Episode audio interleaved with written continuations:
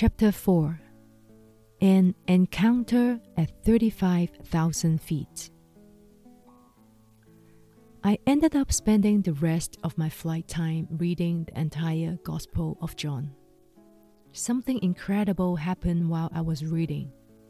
It felt like I had been placed inside a huge bubble, isolated from all the noises and distractions around me, and all I was aware of was the Bible. As I read the Word, it was as though I was watching a movie of Jesus' life being played out in front of my eyes.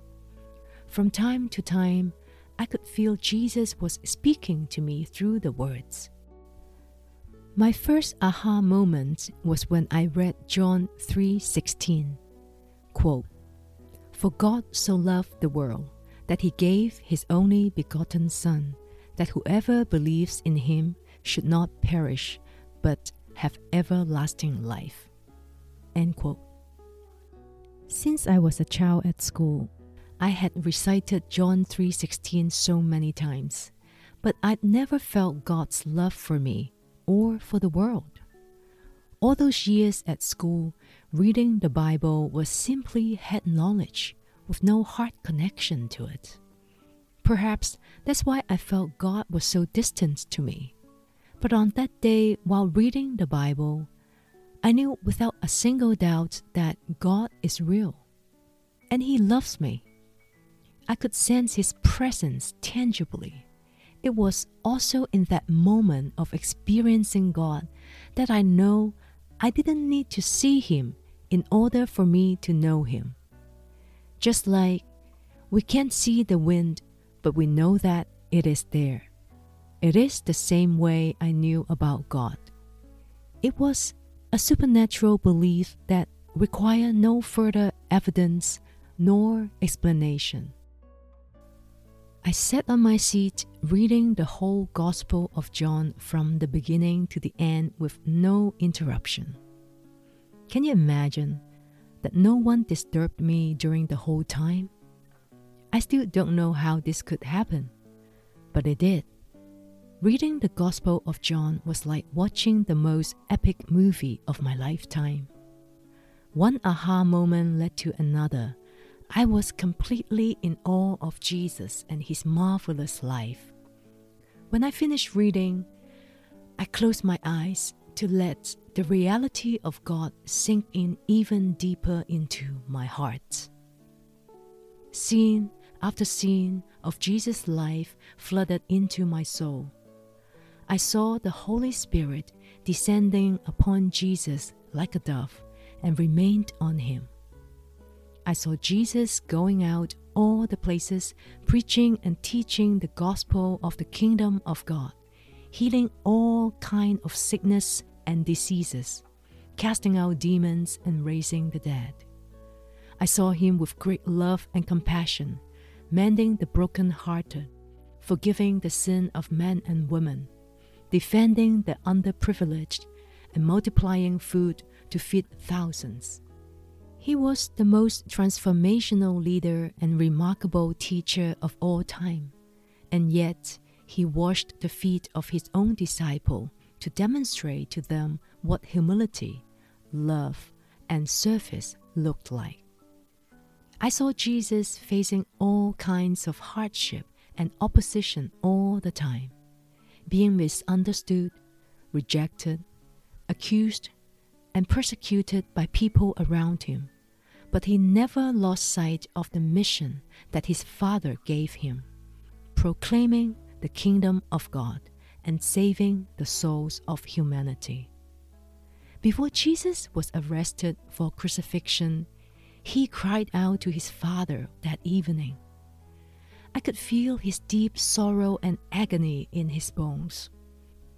And three times Jesus was betrayed by his own disciple, Peter but he still forgave him, loved him, and encouraged him to do greater things. And when Jesus was finally nailed on the cross, with blood flowing down all over his face and body, he still asked his Father to forgive those people who were killing him. the radical love of Jesus absolutely astounded me and overwhelmed me. I was completely undone by the goodness of God. I sat quietly on the plane with my eyes closed, contemplating on these marvelous gifts of salvation that I received from God. While I was feeling immensely thankful, the tangible love of God came on me like a blanket wrapping me up like a baby. And with my eyes still closed, I saw an impression of Jesus separating the people of the world into two groups those who believe in Him and those who don't. The group who believe in Jesus are wearing white robes and they all have a happy glow on their faces. I saw them lining up and walking towards heaven, a place full of light. Contrary to the first group, the second group of people who don't believe in Jesus look so sad and lifeless as they head towards hell, a place of darkness, fire, and torments. I saw myself among this group of people, and it horrified me. And then Jesus came standing next to me. He held my hand and brought me out from this crowd of desperate people. There, I joined those happy people heading to heaven. I was overjoyed, but when I looked back to where I came from, I saw countless people suffering and crying out for help. I saw them in pain, agony, and desperation. It terrified me and broke my heart. Then someone tapped on my shoulder and I opened my eyes. A woman looked right at me, and I was confused. All of a sudden, I began to hear noises surrounding me. I looked around and realized that she was a flight attendant. She asked me to fasten my seatbelt while I was still overwhelmed trying to comprehend what had just happened. As I fastened my seatbelt, I heard this phrase echoing in my soul over and over again.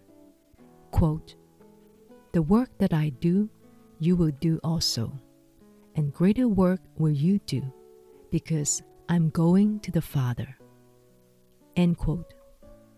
I only discovered later that it was what Jesus said to his disciple before his crucifixion in John 14 12.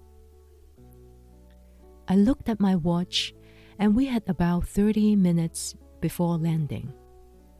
Still feeling overwhelmed and emotional, I pulled out my journal and wrote down this multi dimensional experience that I've just had.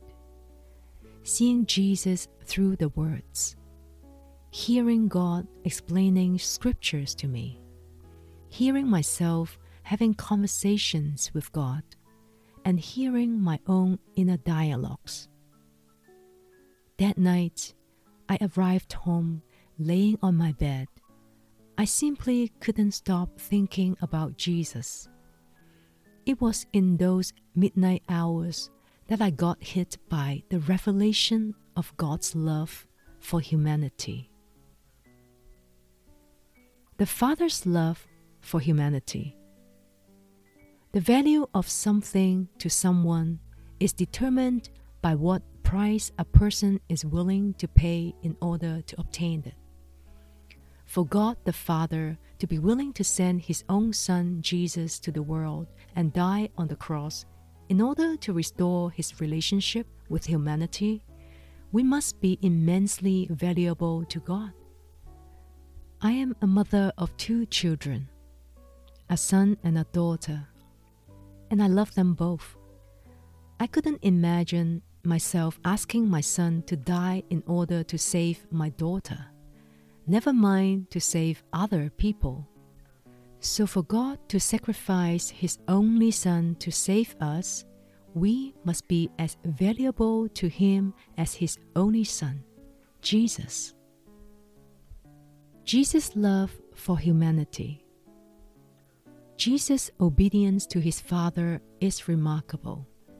His willingness to obey his Father in taking upon himself this incredible assignment of dying for humanity for the atonement of our sin was mind blowing. Let's imagine this God creates and sustains heaven and earth and everything in it. Colossians 1:16. And yet, the omnipotent Son of God, Jesus Christ, was willing to humble himself to become a baby, be born in a manger and not a palace, and to experience being a human. It still blows my mind till this day when I think about it. During his whole life, though Jesus is God, he lived as a human being in order to identify with us, his own creation. And he knew too well that he came to the world to suffer and die, and yet he was willing to go through all this extreme suffering. Why did he do that? Humanity must be extremely valuable to Jesus. His love for us must be immense. As I continue to ponder on this magnificent love of God, He began to show me the truth about my self worth. How much I'm worth to God has been defined by Him 2,000 years ago when He let His Son Jesus die on the cross. I finally understood once and for all how much God values me and how much He loves me. God also showed me that He loves me the way I am because He created me, and His creation is always perfect. Also, He doesn't require me to do anything for Him in order to earn His love. He will always love me no matter what.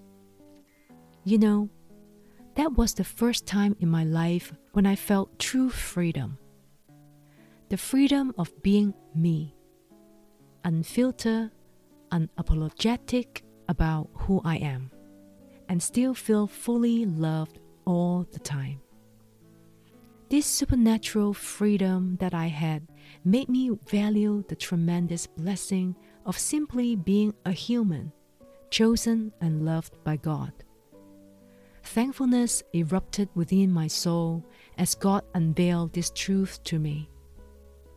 I forgot everything in the world, and all I longed for at that moment was to be with God and let Him love me.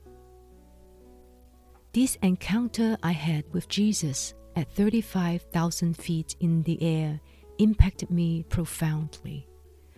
Although I only knew God for a few days back then, and I still had many questions about Him in my head, but yet there wasn't a single doubt in my mind that God is real and Jesus is the Son of the living God, and every word in the Bible is true. From that day on, an unusual hunger of knowing God has birthed forth, and I simply couldn't stop thinking about Him.